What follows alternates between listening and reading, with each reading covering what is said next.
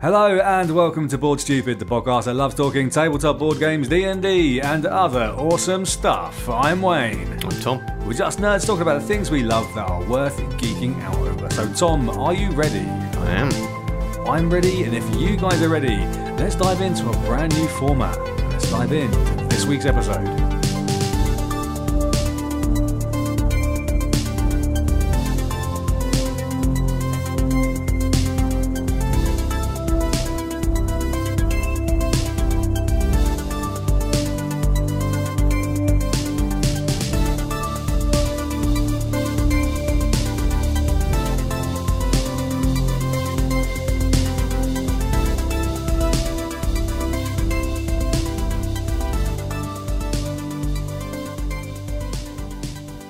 This week, it's the September 2021 Board Stupid monthly review.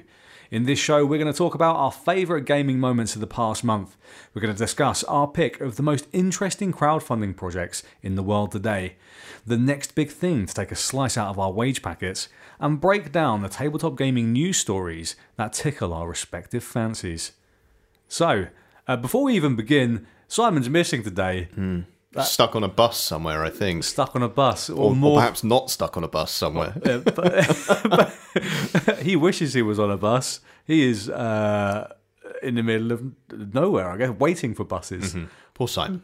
He wishes he could be here. Yeah, I would mock him and say, you know, screw public transport, but then I can't find any fuel.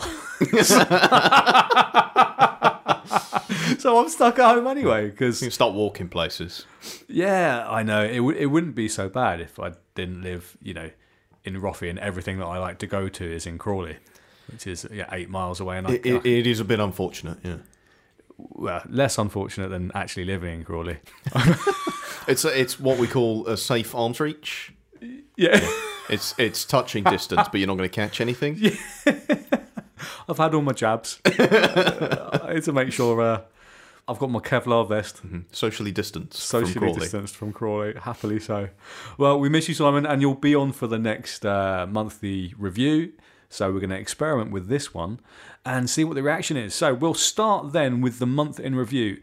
Tom, what has been your favourite gaming moment or moments over the past couple of months? couple of months. I, I want to give an honourable mention straight away to Gloomhaven Jaws of the Lion. Yeah. Um, we have been playing this at the Tilgate Community Centre Crawley Gaming Club for the last six weeks or so. yep, that's right. Playing weekly, really, really getting into the way that Gloomhaven works without.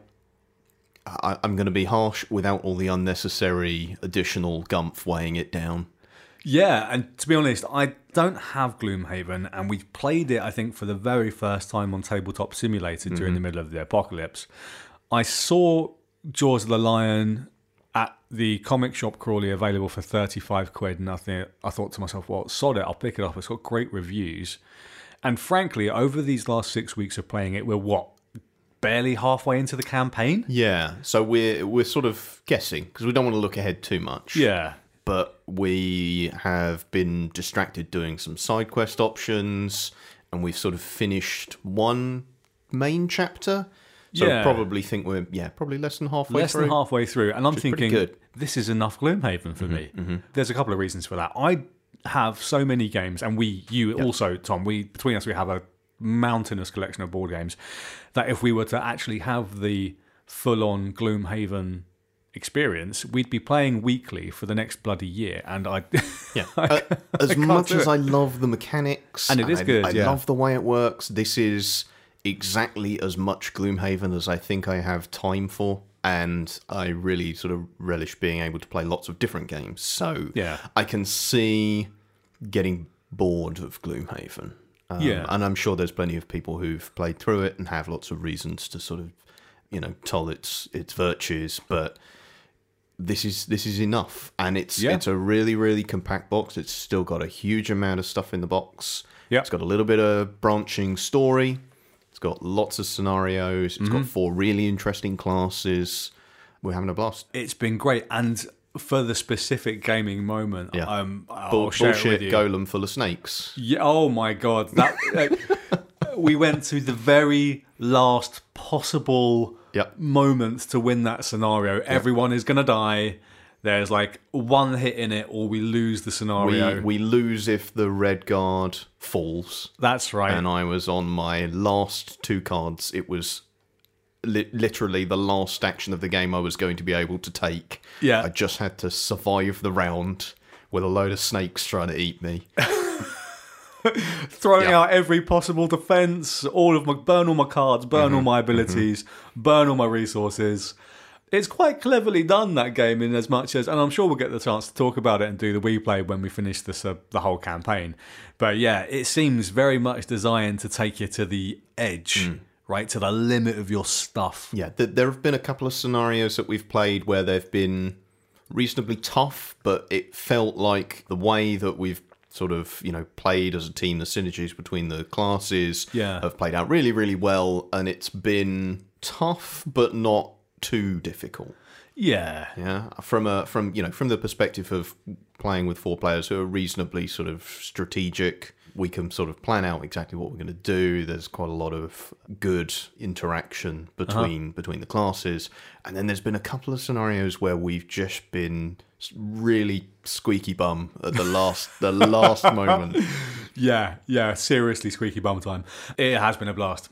I want to pick out when we played, uh, I think you for the first time, and we had Nick over and we played Project Elite. Oh yeah, Project Elite, and the specific moment in that game was when you had essentially a boss rush three three bosses at once. on one side of the Yeah. table, and then me and Nick were trying to deal with a horde, just a horde of countless grunt enemies mm-hmm, piling mm-hmm. towards us. And I had this super cinematic moment in my head where I had an objective locked down. I'd spent all of my action dice to say, I've got this objective, Nick. All you need to do is please hold the line. Just, I'll do this, you defend me. And he's just failing to load his gun, Yeah. falling over, everything's jamming, he can't get away. You like, could, oh you could hear him screaming at the other end of the table. Yeah, he was. Oh, it was so stressful, but in the best possible way. And uh, yeah, I'll remember that probably for the foreseeable future. It was a really enjoyable game. Okay, so we talked about our gaming moments. What is your game of the month, Tom? And that's not necessarily the best one that you've played, or even one that you have played this month. But what's your game of the month that you want to highlight? I was actually going to say Everdell hmm. because I picked up a new expansion for it, but actually, having thought about it again today, I, I, I want to sort of bump it down the list one, and I want to highlight Red Rising, Ah, okay, which that's we uh, which we played last week. Eyed it up in the shop a couple of times. Um, they sold that copy, and it sort of passed out of living memory. um, a- and then it turned out that they had a shop copy, so we gave it a go last week and it's a really clever little hand management uh, game. I- It's got some of the similar mechanics to almost like uh, Raiders of the Lost Yes. where you you play an action. In this case, you play a card, and when you play a card, it does something. It does a deploy action, and you play it to a specific location, and then you pick up from a different location. One of four options. You activate a benefit based on the column that you pick up from, and you get to pick up a new card that you can then play later. So in a way, you you're always sort of managing a hand size that stays more or less the same with some little variations, um, and you're trying to build the most powerful hand that you can of only a handful of cards to get you the most possible points at the very end of the game. It was really. It was surprisingly deep, considering it. W- there wasn't a huge amount in the box. It's mostly just a stack of cards and a few tokens. Do you know what? I thought that was a very, very interesting design. Hmm. Again, Stonemaier, Jamey Stegmaier's done a good job on this one. Apparently, the Red Rising book series is one of his favourite book series. Yeah, I, I have. Well, and maybe this was probably more of an appeal for me because I've read some of the books, whereas Yeah. I don't think anyone else. No, I we had- played had a with clue. had a Yeah. clue what was going on. Um, so every now and then someone would play a character, and I'm like, oh, it's that named character. It's that guy and, from and the books. just Is like, blank, blank looks from everyone. Yeah. that's fine. That's fine. Yeah. So having having read a couple of the books and sort of knowing a little bit about it, it was really interesting to see. Yeah. Uh, and you know, it's one of those games where knowing what's in the deck and what's on offer makes a big difference. If you're playing it for the first time, you're playing blind. Uh, you don't really know what's available, so you don't you can't sniff out the tricks before they happen. Exactly, yeah. And there's a lot of comboing in that game, especially for the end game scoring. We didn't, for example, know when we started playing that there were effectively counter spells in the game. Uh, and Yeah, uh, think, uh, yeah. Eric Eric got counterspelled a few times in a row and uh, had a bit of a sulk about it, and uh, that was fine. Um, I want to highlight my game of the month mostly because I've played it more in the last, I suppose I want to say six weeks than I have since I bought it, which is Smartphone Inc. Mm. I feel like the more I play it, the more I like it. Yeah, I And- really really like smartphone. Right, it's and I liked it the first time I played it, and Mm-hmm. it wasn't like, oh, this is a slow burner. Maybe it's a maybe it's a grower, not a shower. It was, uh, yeah. But like- you, you you see it on the shelf and you think this is a game. This is a, a very very dry looking Euro economy game Here's about selling game. phones. Yeah, yeah. And you look at the box and you look at the art and it's like, oh my god, this is this does not look interesting at all. Yeah. I, I would not have picked it up just on the virtue of the artwork and how the box presents itself. Uh-huh. But having played it, brilliant, really really good. yeah, I'll just I can't say enough good things about it. Mm. Mostly because of the amount of interaction and BS that it has managed to generate at Yeah. the table, which is great. The yeah, the price point wars to determine Yeah. turn order. Are, are, it's a really really clever mechanic. You have to sacrifice, uh, and you're doing it all blind. You're bluffing. Yeah. You have to sacrifice price, or you know, potentially put your price up, Mm-hmm. and guess what other people are going to do in order to work out roughly what the turn order will be for the turn. And and if you land in the wrong turn order, you can get completely shafted. Oh, you can get totally, totally fucked by, by everyone else stealing uh, your market share before you do. It's really surprisingly aggressive, and it rewards aggressive business planning. as, Yeah. as- uh, do you know what I mean? It- uh, and as weirdly dry as that sounds, it's not. It's legitimately exciting, and you're watching as you set up in that really weird, one of a kind business planning phase where you've got those two tablets that you're jiggling around into some sort of bizarre design to try and get the things that you want in a mechanism that I've never seen before and haven't seen since, which plays so perfectly in that game. Yeah. This is my game of the month for several reasons. One being the more I play it, the more I like it, and it's jumped right up into my, my top games of all time at this point. And for anyone that's listening and hasn't played it, get yourself a copy or get yourself a a go to a shop, a board game shop, and borrow a copy. Play it with four players and enjoy. see what you think. Yeah. it's it's a very dry looking game. You've got to give it a try because it plays nothing like it looks. No, it presents itself as a cube, cube euro, Yeah, but it's Cube uh, Management Cube Simulator Management Sim- 2021. yeah, cube management sim exactly. But it's really not. It's uh loads of player yeah. interaction. There's little steps as well. oh yeah exactly. Yeah that's right. Little step and small little office shapes. Uh, yeah it's one of those but brilliant game brilliant game can't say enough great stuff about smartphone inc listen to our we played for more information on that game tom did you buy any new games or are you going to buy any new games this month Possibly. I, so you know, I, I may pick up Red Rising actually, okay. but uh, I, th- I think actually my only buy this month was the uh, expansion for Everdell. nice Um, Bellfaire, Which we- we which played. we have tried. it's Yeah. very good Uh, really enjoyed it actually. Um, it it's um, one of those expansions that's modular, so it's actually sort of half a dozen small additional things that you can add to the game in any combination that you like. You don't have to play with all of them. You can play with some of them. You can add the level of complexity that you want to add to the game, and I think it added quite a lot to the game. It, it really did. Opened up the board. We played with everything straight away. Yeah. It opens up the board. It gives you a lot more options. It adds more of the same, which I really like in expansions. more variety is always more, good More variety in the actions that you, you, you have access to. The market mechanic was quite clever. It was sort of constantly shifting mechanic rather than always doing the same thing on the Yeah. same action. And uh, my personal favorite, it made it so that um, the the races that you were playing, the little woodland critters that you're playing, actually do something unique. They had a special Yeah, asymmetric ability. exactly. Yeah. It didn't change the game enormously, no, but it it certainly changed the way that I played the game. I love variable player powers as a mechanism. Yeah, I always think it's interesting if you can just throw that in as a little bit of asymmetry. Yeah, and you don't need it. No. but it's an option. Yeah, good good shout actually, good pickup. Yeah. Uh, the other one, actually, I will mention, uh, not new this month, but something that we managed to get to the table for the first time this month was Aeon's End, Ah, yes, which I which. I bought months and months and months ago uh, in the depths of not being allowed to go outside. um, it's been sitting on the shelf for ages. Shelf of shame. And, yeah, and we cracked that out uh, last week, and that was uh, really good fun as well. So m- maybe we'll have to play that one again. Maybe do an episode on it at some Yeah, point. I think a We Played on Aeon's End will be good. Mm. There- apparently, there are tons of expansions for that, and it was savage. So, Yeah. um, absolutely, God, we got we got our asses handed to us. Uh, for me, this month I bought a few. I say a few, mostly small games. So I bought Ticket to Ride London to take to the office. It's a small box. uh, It's on my table right now. It's a small box edition of the classic Ticket to Ride, set in sort of '60s London.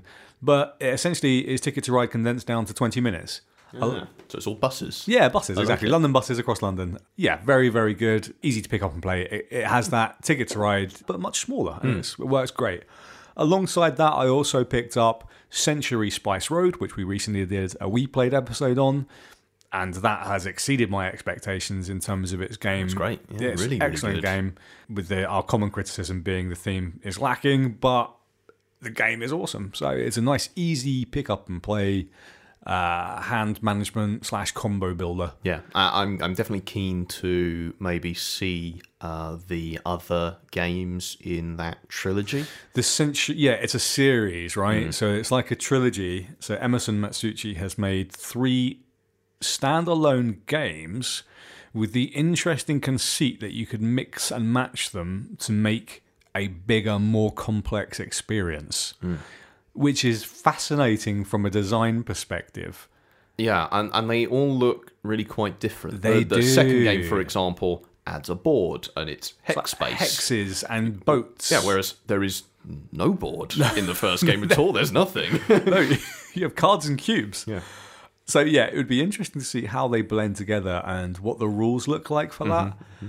Because I've also heard that the second game in that series is more complex than Spice Road. So the second game is called Century Eastern Wonders. It's uh, again very very different looking design, and how that complements or maybe doesn't. Yeah, I, I'm just really curious to see how these these games plug together because it's not like your typical expansion. No, it's they're you- standalone. Yeah, you just sort of you know you you connect something that is largely similar Yeah. into the original game. They look really very different.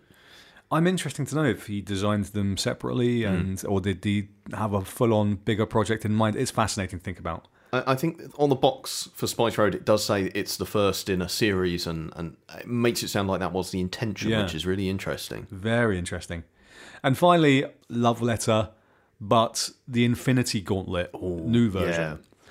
which is actually a very brilliant implementation of the Love Letter principle. Love Letter Form- formula. formula, the love letter formula. Yeah. It turns it from a competitive all v all into a one versus all game where one person has a Thanos deck and the rest are heroes. And we played what uh, three or four or five rounds. Yeah, we played I think bunch, more or less, yeah, more yeah, or less back rounds, to back because yeah. each each round takes fifteen minutes. Yeah, tops. 10, 15 minutes max, yeah. and every single game was really close. went down to the wire. down to the wire every single time. Most of the time, it was literally if you guess this card correctly, you win. Otherwise, we lose. We win. Yeah, exactly. Yeah, yeah, yeah. Oh, I love that. I, the only other version of Love Letter that I've played, and actually, no, tell a lie, I've played two other versions of Love Letter. One being Archer, and the other being Batman Love Letter, which is currently mm. out of print, which I proudly have a copy of here. Fantastic in their own right. This really changes the formula. It still feels like Love Letter, but better. Yeah, it's, it's This is it a was really interesting how they developed it so that the one versus all thing still feels balanced. Yeah, and it still feels like Love Letter. Yeah. And the theming is actually very strong with Thanos trying to, you know, gather the Infinity Stones. yeah. Brilliant design, thoroughly recommended. Pick it up for 15 quid, I think, or your local equivalent, and uh, you'll have a blast. You can take it anywhere with you as well, which is awesome. Yep. Super compact, tiny little bag. Everything's in in one little sort of. It's like a felt bag. Little it? felt Yeah, baggy. Lovely. Oh, one more thing I did also, which Tom you picked up there, and I totally forgot I bought, Mm. uh, is the Fallout Atomic Bonds expansion. So I have Fantasy Flight's Fallout game, which we did a, a We Played episode on, and it was hilarious. I mean, we loved playing that. It was, brilliant, really good fun. ridiculous game. Really fun mechanisms as well. The common criticism of that game online is that the end game can feel anticlimactic. So this expansion turns it into a cooperative experience where you can you know, more likely try and explore quest lines together as a group, which seems pretty cool. And I like that idea, and I'm very excited to try it. We haven't tried it yet. No, I've heard heard some good things. We have heard very good things about it, uh, yeah. So definitely want to give it a try. I think we'll probably probably try and fit it in sometime in the next few weeks. Uh, the first time we played the Fallout game, I really enjoyed it, but Yeah. uh, I made my own storyline, uh, and I played played Fallout like I played Fallout Four, which is to ignore the main storyline and just wander off, Wander off into the wasteland Yeah, yeah. and uh, see So what happens. yeah, I I, I, sh- I, I think I shared the criticism in the end that it did end quite abruptly. Yeah. and it felt like certainly certainly because we were all sort of going in our own directions. For some people, it probably felt unsatisfying. Yeah. suddenly having this the game end and you not managing to sort of finish your storyline. yeah. yeah. So it's interesting. It- You know, it's one of those games where it's got a lot of sort of pick your own adventure elements, and it's got a Yeah. huge deck of different options. But then you don't you don't see enough of it. Yeah. It's really it's like tantalizing. Yeah. And the game and then the game ends. You're like, damn it! I, I wanted to see what was next.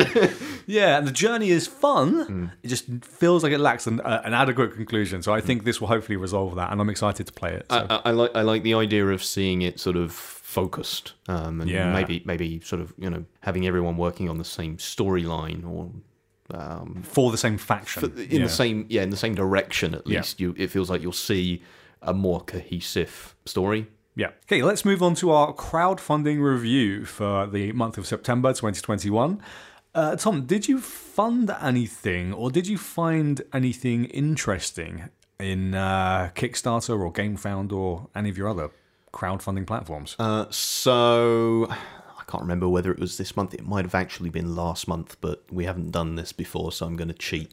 That's fine. Um, the yeah, the most recent thing that I funded is a game called ISS Vanguard, which I stumbled across because it kept getting advertised to me on, I think it was on Facebook.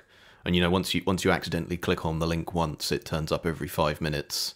So um, it, it suddenly yeah, you know, yeah. interferes So- with uh, every someone aspect of your life. somewhere in the yeah in the Facebook uh, algorithm programming center has has pegged me for a uh, you know a guy who likes uh, campaign and sort of legacy games Yeah. that sort of thing. So I, I took a look at it. It looked really really interesting. It's another one of these games that has a million editions and miniatures and everything. And I, I just went for the retail version. I curbed my enthusiasm. Um, but it looks really, really interesting, and it's very different from everything else that I have. So it's a game that focuses very, very heavily on exploration. You Yep. are the crew of an exploration vessel called the ISS Vanguard. Mm-hmm. Basically, traveling on a spaceship through space between planets, trying to basically explore different planets, uncover this sort of mystery storyline that's uh, built into the game over the course of a campaign. And it really, really caught my attention because it It looks has- amazing, to be fair. It has at its at its heart a lot of ship management, uh, loads of upgrades. It has something similar to what you see in asymmetrical games. Uh, it actually reminded me of XCOM yeah, okay. al- although it's not really the same game, but each crew member takes a role on the ship. Yeah. And their role determines what decisions they make on behalf of the crew for the ship. Mm-hmm. So you'll have, like, you know, a, a crew of NPCs that you can assign to various tasks, but the main characters that you'll play will be, for example, the captain or the pilot or the, you know, the, the guy who's in charge of all the scientific development or the mechanic and those players will get to not play their own game, but they get to decide certain developments uh, and actions that are carried out between exploration missions that then give you access to you know extra gadgets, extra technologies uh, that you, you your captain might decide which planet you go to next. The pilot might make sure that you get there safely, or you interact with various you know yeah, uh, it feels like a things along the way. it's like a, a non-deadly nemesis. yeah, I, I'm sort of waiting to see how it plays out. The, Yeah. the sort of the feedback that I've seen so far, they've actually boiled down some of the ship management stuff, which is good. Uh, they've Okay. still kept a lot of it, but it sounds like they've boiled it down to be more manageable. Right. It's more of a sort of you know a half hour ship management phase, and then you do an exploration phase, which is like maybe an hour or something like that. So you can play it in a session Yeah. in a reasonable sort of episodic format. Whereas before, apparently, it was particularly for new players, it could run up to two hours for the uh, ship development stuff. I love a really micromanagey game though, Yeah, you do like a deep euro, so but you know I can see I can see other people falling asleep at the table while I'm while I'm moving all my cubes around on various resource tracks. So just loving life, Yeah, life with yeah, your exactly, uh, exactly. with your cube management. Yeah, so I'm I'm really really keen to see this. It comes with some really really beautiful presentation, so that all the ship development stuff is kept in a binder. Yeah. You get cards for events and technologies and all sorts of stuff, and they're put into the binder in see-through sleeves. Oh, I like that. which is really really cool. That's so you know the different rooms on the ship have their own page, and you slot the cards in. Wow, that's interesting. I like that. It's like a real that. nice thing. So it's not it's not fully legacy. You don't destroy cards, as far as I'm aware. Yeah. but it's a campaign game, and you save the game between sessions. That seems to be the new direction, at least for a lot of game design, is campaign games. It's move- Resettable. yeah, moving on from legacy games into something that you can play over a long period, like Oath, for example. You could play that over a period of time, and then it doesn't matter. You can have new people in. Yeah. Doesn't matter if you start again, or you can just continue. And that seems to be the way the industry is going, at least for for now. I want to highlight a few games. One which I probably won't. Well, two that I won't back for sure, and two that I might. Um, one being Eleven, which is on GameFound. It's a football manager board game, which is something that I would not have thought, which I would have thought would have been done more often and more regularly, considering obviously football being one of the world's biggest sports. Um, by football, I mean soccer, proper football. um, I say that I love American football. I don't know why I even said that. Anyway, so But, but do you would you like a board game about American football? I think I kind of would, depending on it. Depends I mean, on the board game. Blood Bowl. Yeah, depends. Yeah, exactly. Blood Bowl, exactly. Blood- It's less about football and more about kicking the shit out of people. Yeah, so- exactly. Blood Bowl exists, so it's fine. But this is more of like an economy game. So it's oh, about Okay. managing the club. So at the club management director The, level. the football manager side. like Football Manager, the video game, back in. Football manager, the video game, Yeah. the board game. Yeah, exactly. Football Manager, the video game, the board game. So, but an economy strategy game, the idea being to manage and grow your own football club over the course of a season hmm. competitively against other people. So it seems really good, and I was super close to backing it. It was designed by the same guy that designed Robin Robinson Crusoe and that team. Ah, okay. So yeah, yeah. Um, I have faith in the game design. I just didn't pull the trigger on this one for no reason other than I've got a ton of other games that I need to potentially purchase and fund. uh, this one just didn't Yeah. quite make the cut. you know, I, I fell into a pit when Kickstarter really took off. Yeah. And had a bunch of games all on back order at the same time. You get Yeah. burned on some things. And Yeah. It's very off putting. So I try now to only sort of have one thing on order at a time. Trying to be very if possible, selective. if possible. I stumbled across a game called EOS Island of Angels, Yep. which is Do you know what? I saw that as well. And I saw so many bad, like terrible comments on there that I. it's a shame. So it, like, it looks good. It's by a guy called Felix Mertikat. Now, he designed a game that I played a few years ago called Tsukuyomi, yeah, it's Full Moon Down. Full Moon Down, which I've only ever come across one person who has a copy of it. A friend of mine backed it all in and got absolutely everything for it, I think. And it is a really, really interesting I've heard it's very game. Highly, highly strategic. There is no random elements to it at all. There's no, there's not, there's no cards that I can recall.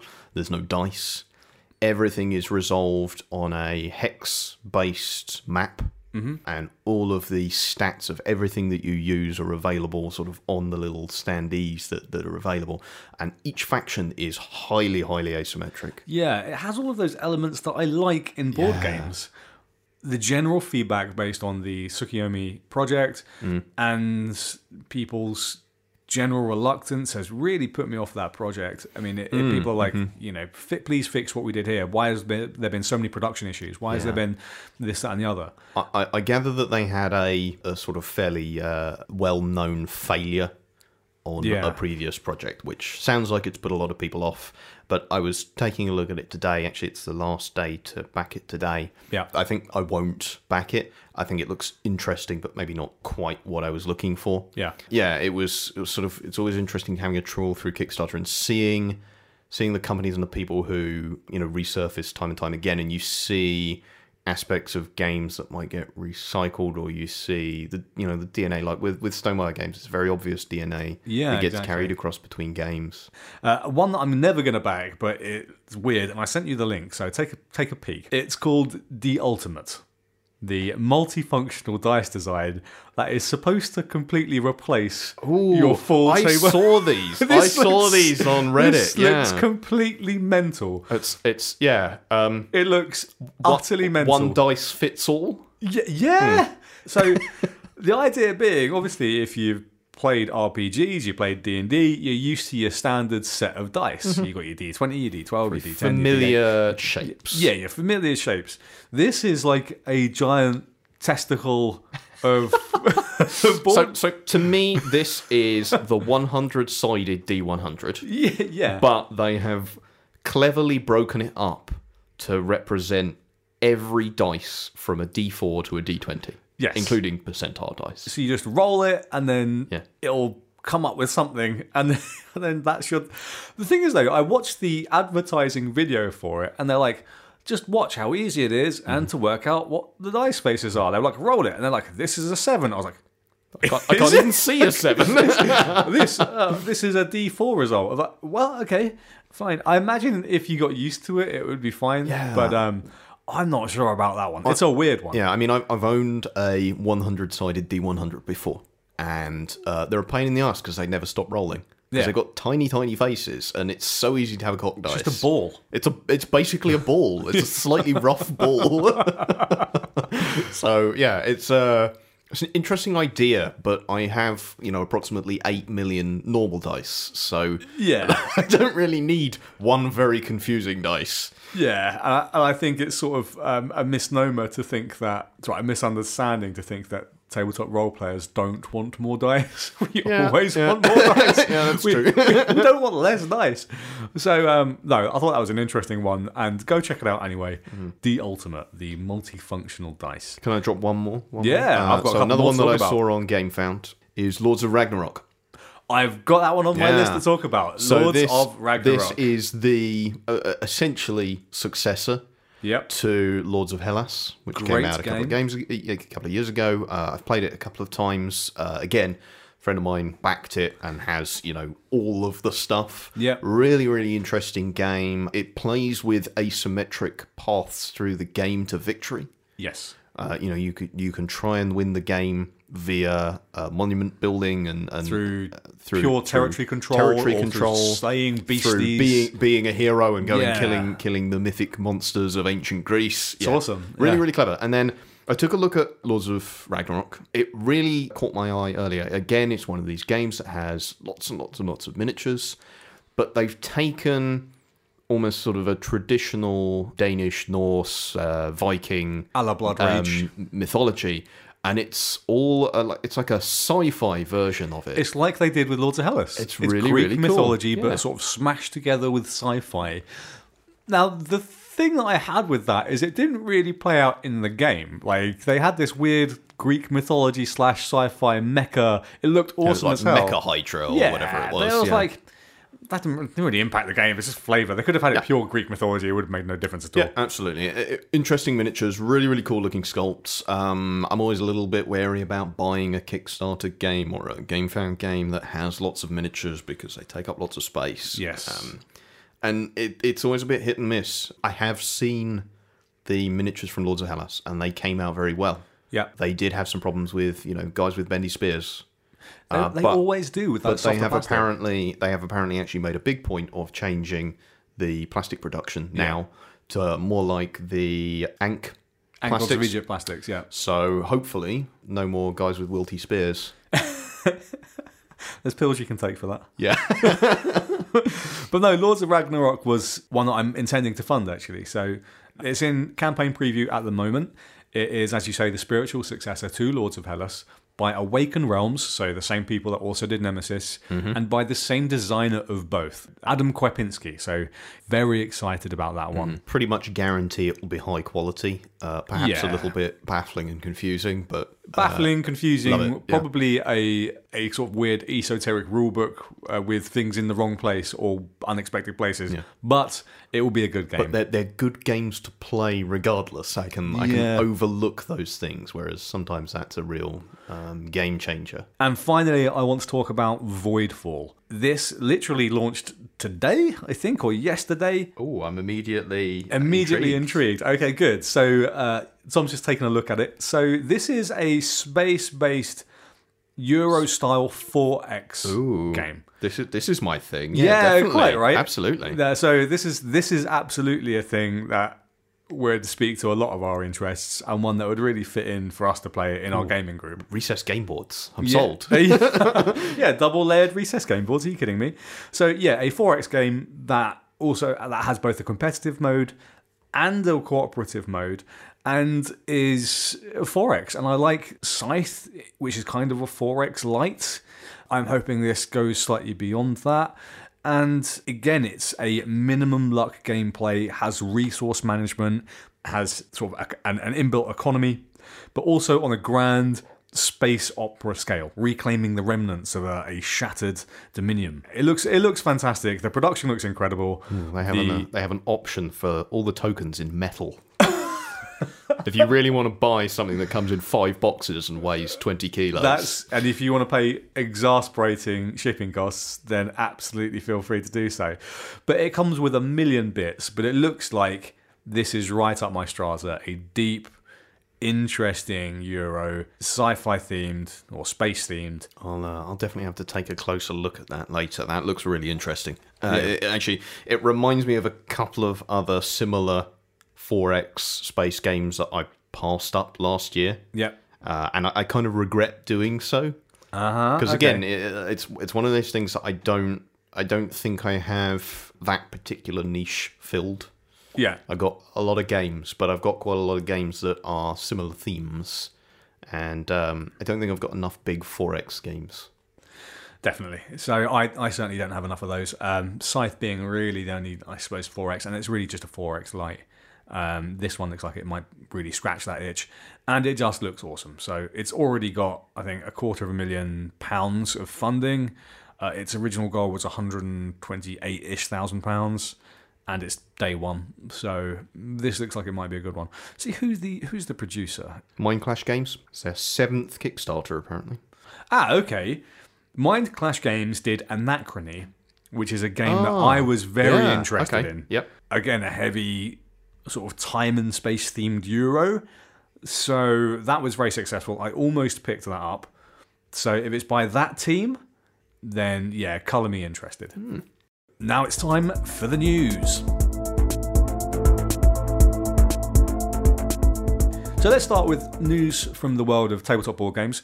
At the moment, literally right now, as we speak to, actually probably not as we speak to you because this is going to be released on the Friday, but at the moment of recording, it's Gen Con 2021. So Gen Con is the biggest board games expo, exposition, and convention in North America. It's one that I would like to go to as sort of a bucket list item at some point, uh, along with Spiel, Yep. which we should Yep. hopefully do next year. Uh, aiming to do one or maybe both. We'll see. Maybe both. Hopefully, we can we can be there and see some of the new stuff before uh, before anyone else. Exactly, and, really, and really record cool. on location. So that's the aim for next year. So uh, keep posted on that. Just some general news items from the world of Gen Con this year. Obviously, this is it wasn't on last year because of the pandemic situation.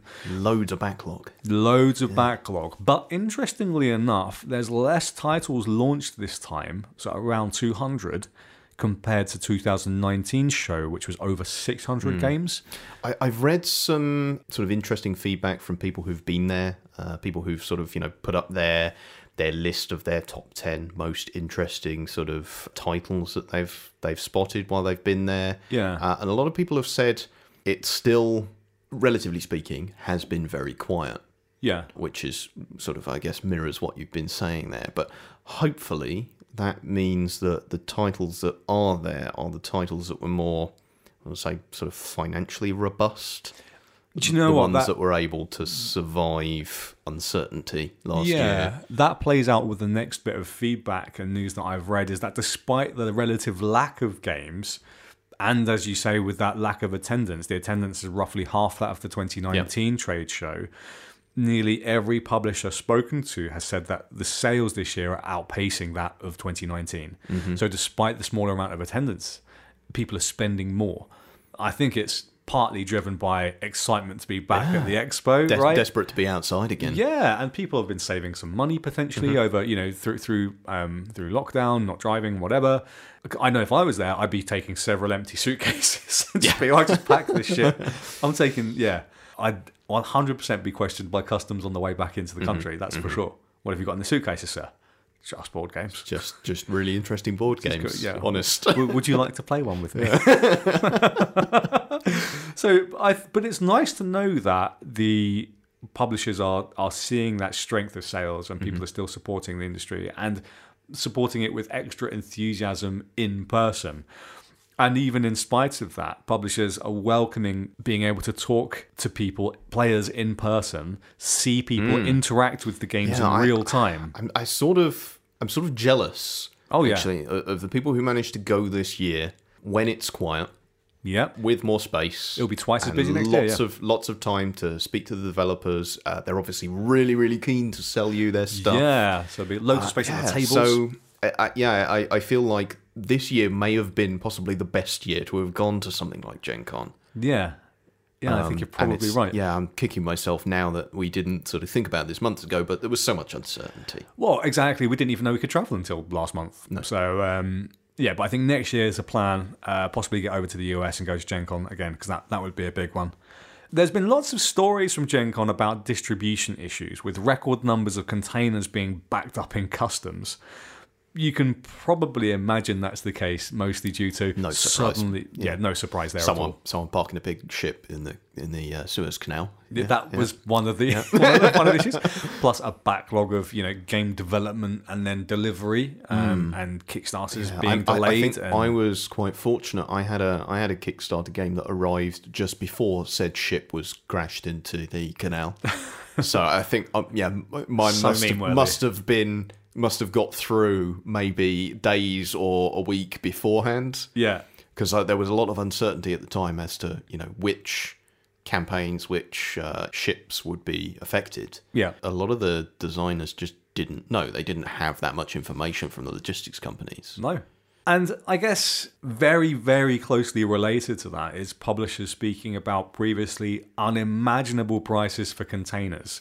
Hmm. So those shipping containers have a sort of a high price point at this point of thirty-five thousand dollars, which is roughly ten times the price of two thousand nineteen. I was going to say uh, f- uh, forty foot containers. When I was aware of the prices years ago, when I worked in logistics, it, it was like a forty foot container was something like five grand. I see. Now to to have such a massive, massive cost inflation. It's huge. In two years, it's mostly through demand, right? Every publisher is expecting the retail price of games to go up Yeah. in 2022, if not sooner, given that massive cost on container, which can only be passed towards, hmm. yeah, it can only be passed on to the, to the end buyer. it, it's another it's another reason for me at the moment why I've been holding off, particularly on backing anything that comes in lots of boxes. You know, the game, the CMON games that, Yeah. that come with five boxes and two hundred miniatures. yeah. Huge amounts of shipping costs, and that's only going to be It'll cost you 30 quid plus to get it to much the much country. much worse So, now. Whereas if you're if you are going to back something and it's just a retail version, it's a single box, or it doesn't come with a huge amount of weight and bulk, maybe now is the time to sort of back those projects yeah. rather than the really, really enormous The heavyweight ones stuff. with lots of miniatures. I mean, just as a um, comparison, if you've got a container that can say contain five thousand big game boxes, it's roughly seven dollars a copy for shipping, right? Mm-hmm. That's compared to seventy cents a copy two years ago. Mm. It's only going to be passed on, so look out for that. And exactly in line with that, Asmodee announced price increases to select products. Yeah. Their MSRP is going up, um, mostly to Fantasy Flight products, but also some of the other products in their library.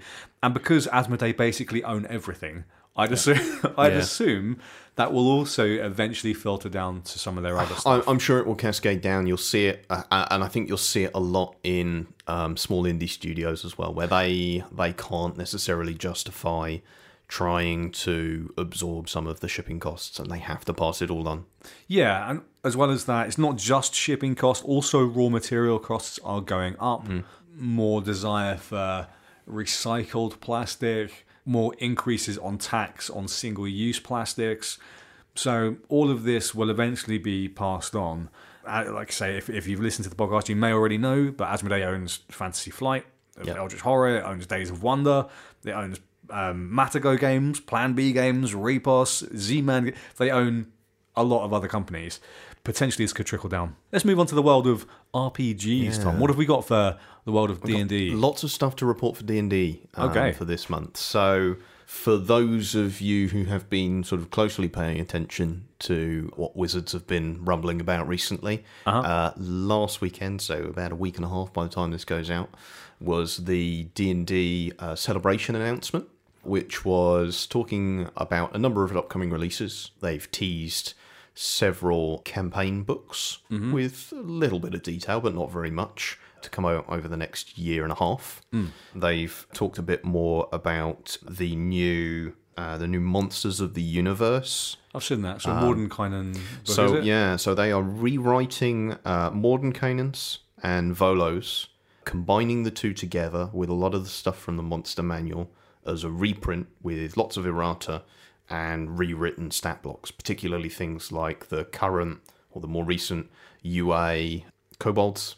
Okay. Uh, UA hobgoblins. A lot of the stuff that people speculated would be in stuff like the new Feywild book yeah. will instead Which is in the Wildlight or something? yeah. Yeah. So will instead be in this basically bumper monster manual that combines essentially the lion's share of all of the printed stat blocks from the main three monster books. I would be interested to know whether it's worth the purchase if you own those Yeah, books. So so right now it sounds like that is going to be part of a big gift set. Right. Uh, it's something like 170 pounds or dollars. I think it's dollars. It will be Xanathar's Guide to Everything, mm-hmm. Tasha's called them? Tasha's, Yeah. and the Monsters of the Universe box set. That's So a massive amount of options. It'll be um, basically everything that is outside of the core three rulebooks. wow. Okay. So it'll be a really, I think it'll be a really, really good buy for people who just have the core books. yeah. Not so much maybe for, for those of us who already own all of the other books. Yeah, if you bought But Xanathars, it's- etc. it, it yeah. looks really interesting. It's a special celebration edition uh, Yeah. to celebrate their 50th anniversary for D&D Yep. And it'll probably be stamped with a 50th anniversary uh, edition all over it. Um, it comes in a nice like binder. Mm-hmm. Uh, it's going to have a custom DM screen, like a new DM screen, Nice.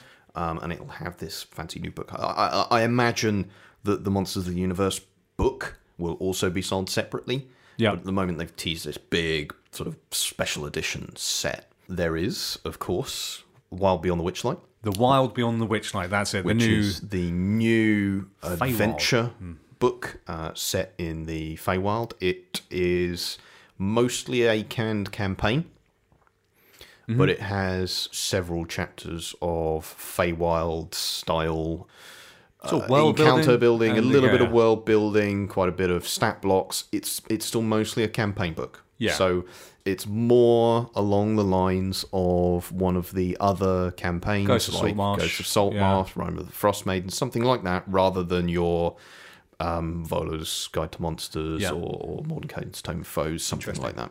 I'd be. I'm still keen to see whether they will ever explore Greyhawk again. Right. Mm-hmm. Or, Ah, um, so uh, what I mentioned before, with them teasing several setting books, Yeah. uh, that's quite a possibility. So Very uh, nice. And actually, so this coming October, so in a few in a few weeks' time, there will be uh, Fizzban's Guide to Dragons, I think it's called, coming out, nice. which is going to be another book that is more of a splat book than a setting book or a or a um, an adventure book. It is a book with lots and lots and lots of nice tarted up reprinted dragon stat blocks. Uh, Eighty apparently, Bloody hell. including all the new or reprinted because they were in previous editions, but reprinted versions, updated for fifth edition for all of the gem dragons. Yeah, yeah, yeah. It's going to have a lot of new stuff. It's apparently going to have a lot of stuff teasing um, information from the Dragonlance setting, Nice. Okay. which would be Very interesting to see because that hasn't been around since, uh, well, a long time. No, no, no, no. We. I think second edition was Dragonlance. I don't think there was a third edition book for it. It feels like since the release of 5e in sort of mid to late 2014, it's mostly been focused on the Forgotten Realms for the last five, Absolutely. yeah, and, uh, Yeah. almost All the adventure exception. books, yeah, all the adventure books certainly. I think with the Hasbro Wizards merger thing um, that happened, that has shifted things a lot. Yeah, Uh, we've seen certainly over the last two years or so a really, really big development in terms of extra splat books being available. Yeah. um, some new setting style stuff. we saw um, some for Eberron.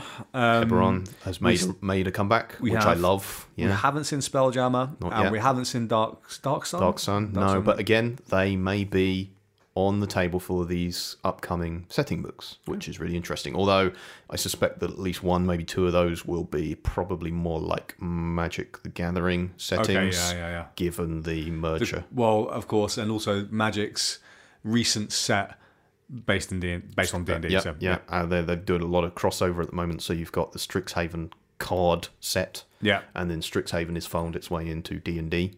That's uh, one of the the other upcoming books this year, and then yeah, vice versa. You've got a card set that is based on a lot of iconic D and D stuff. yeah. Again, mostly Forgotten Realms stuff. So that's found its way into the Magic the Gathering catalog now, along with everything else under the sun.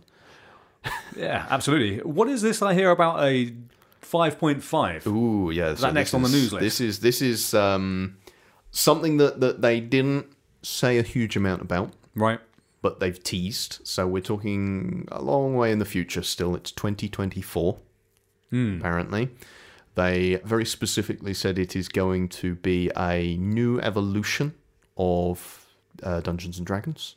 And they made a point of highlighting that all of the current 5th edition books would be backwards compatible. Do you know what? That's super important. The explosion of popularity in D and D is almost entirely due to the rewrite of the system for 5e. Yeah. It would be very foolish for them to rewrite it again. Uh, I, uh, so uh, what I've seen so far, a lot of people are speculating, obviously, and people are getting wound up about it. But it sounds like it will be a five point five, An iterative, like 3.5 to similar, third. yeah, similar to going from third edition to three point five. Yeah. A lot of the books remained relevant, maybe not entirely.